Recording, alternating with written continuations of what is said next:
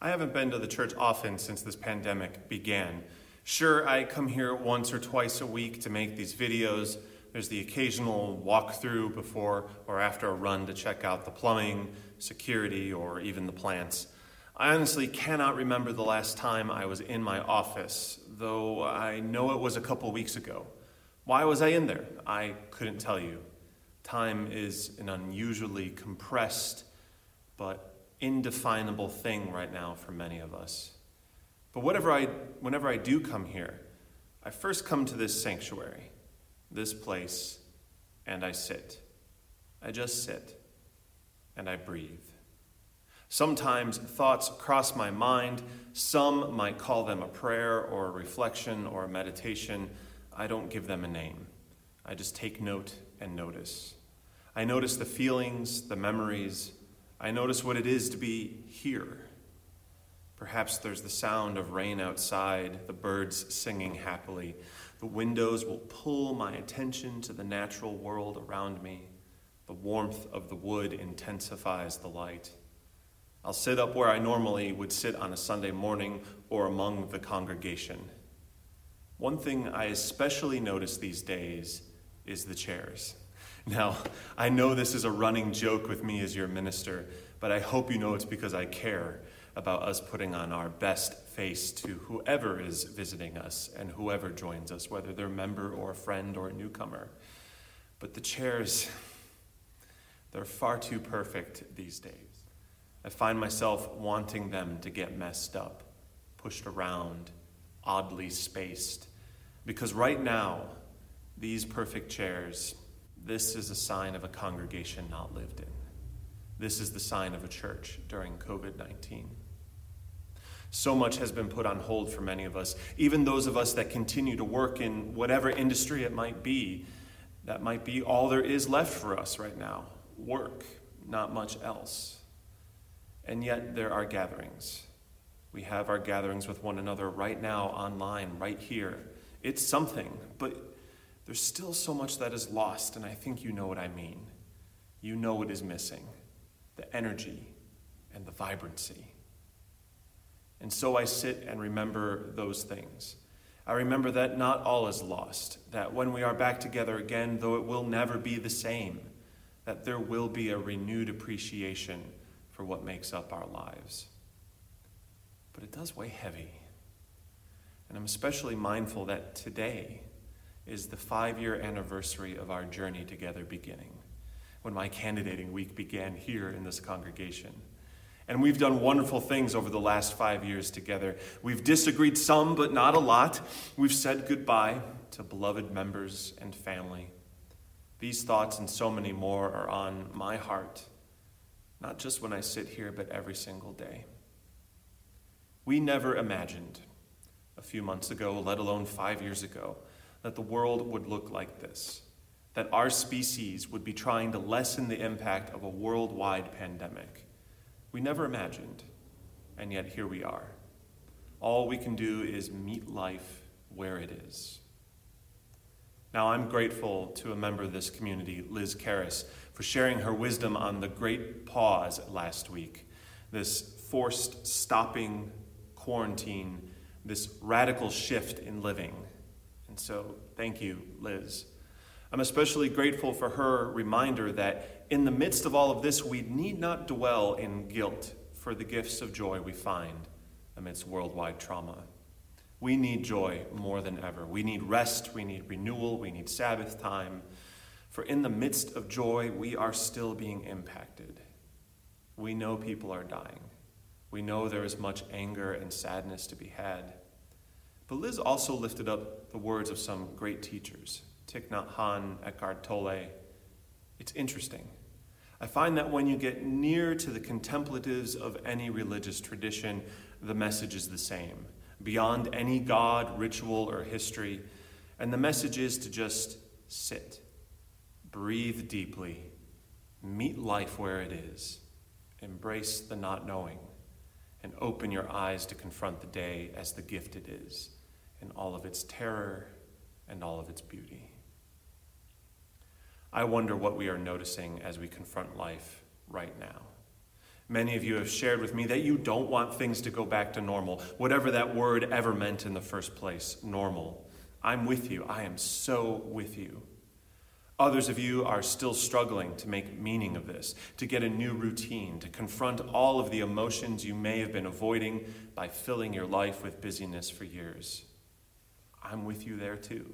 I thought I wasn't, but oh, we are on this journey together, dear friends. We all are. If only this great pause could endure. And I pray that there is something indelible to be learned in this moment.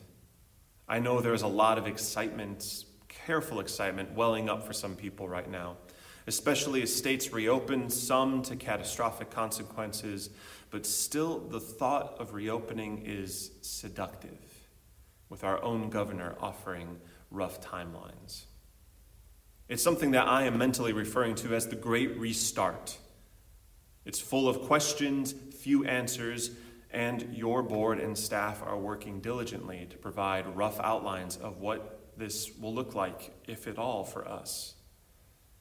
Now, I hate to be the minister that crushes hopes and dreams, yet in this moment I must be. We will not be reopening for some time, at least until there is a vaccine, an effective treatment, herd immunity, or some combination thereof. And I say this often, but church should be life giving and life affirming, and neither of those are found in being hasty amidst a pandemic. Sure, there might be smaller groups uh, that are able to start meeting in the future so long as they have face masks, maintain distance, and thoroughly disinfect the space they use time and time and time again. And as for singing, that won't be happening for a long time. We won't get to crack open the hymnals, let alone project the lyrics. And there's more details than just um, this difficulty for us. And I don't think it serves any of us to lie about what we are looking at and how long this will last, how things will never be the same, and some beloved things about our community will not return for a good long while. Yet, in this difficult news, in this not knowing, I'm experiencing gratitude. Of all things, gratitude. Gratitude for those of you keeping this place alive for knowing and naming the long haul before all of us. The great pause continues. And so I turn to our history. And you, you, should know about this about me as your minister. I like to look for the forgotten names of Unitarians and Universalists in ages past. People like you and me who loved this faith so deeply that they transformed it without even knowing it. And so this is not the first time we've had a pandemic, it won't be the last. But what's interesting to me, though, is how the 1918 flu pandemic has never really dug its roots in our cultural memory in the way other events have. It hasn't run deep like the Civil War, the Great Depression, the World Wars, 9 11, even the Great Recession of 2008. It's a curious thing to not have cultural memory of that pandemic. And so, as we look to that time, we start to see there were similarities to what we are experiencing today. And there were Unitarians and Universalists responding. They responded like many churches did right now. As the news broke of the flu starting to spread from a military base in Kansas, churches looked to their local leaders for guidance. Some closed immediately, some didn't, to disastrous consequences. And the Unitarians and Universalists found themselves at the forefront of many of the debates around how and when to close down and for how long being religions that have always valued human reason, uh, many responded swiftly. They converted their sanctuaries into hospitals, soup kitchens, or just places of rest and renewal for uh, exhausted healthcare workers. They entered into a great pause of their time, but kept the heart of their faith alive. You might think it was harder for them to stay in touch then, but it, it really wasn't. They wrote letters to one another. They sent poems and books, newspaper clippings. They'd wave at each other from sidewalks wearing masks. They weren't doing the gnoming like we're doing with some of our congregants. Uh, they also found themselves at a point in time where we are now, with inklings of reopening, restarting, and rushing back, perhaps the hope of rushing back into how things were. There was one minister from the past in particular, the Reverend Charles Graves, who uh, was a Unitarian minister serving in Connecticut. And he had a sermon published in the newspaper that he wrote and delivered during the Spanish flu. Um, and this was back when sermons were readily published in such things. And in that sermon, he called out traditional Christianity in particular and their desire to rush to reopen only to find the flu hitting their congregations hard. He remarked in that sermon that it was not God's work to fight the epidemic, but ours. We were empowered to keep ourselves safe. This was, of course, during a time when many Unitarians still affirmed a deity. But even for those among us today who still do affirm a deity, there is that sentiment. We are empowered with our own reason and intellect to keep ourselves safe. You only need to recall the news right here in Kentucky of churches insisting that God would protect them from COVID 19, only to hear a few days later about a coronavirus outbreak in their congregations.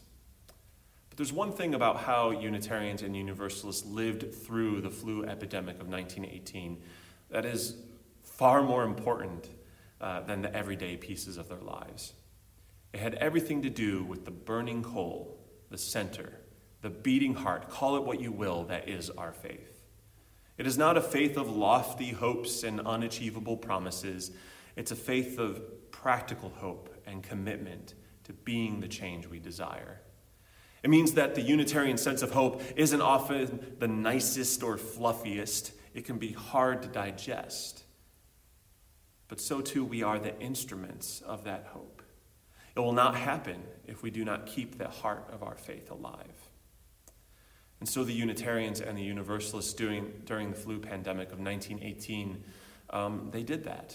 Women's alliances sewed together uh, countless gauze face masks for healthcare workers and members of their congregations, just as we have a few people in our community doing so now.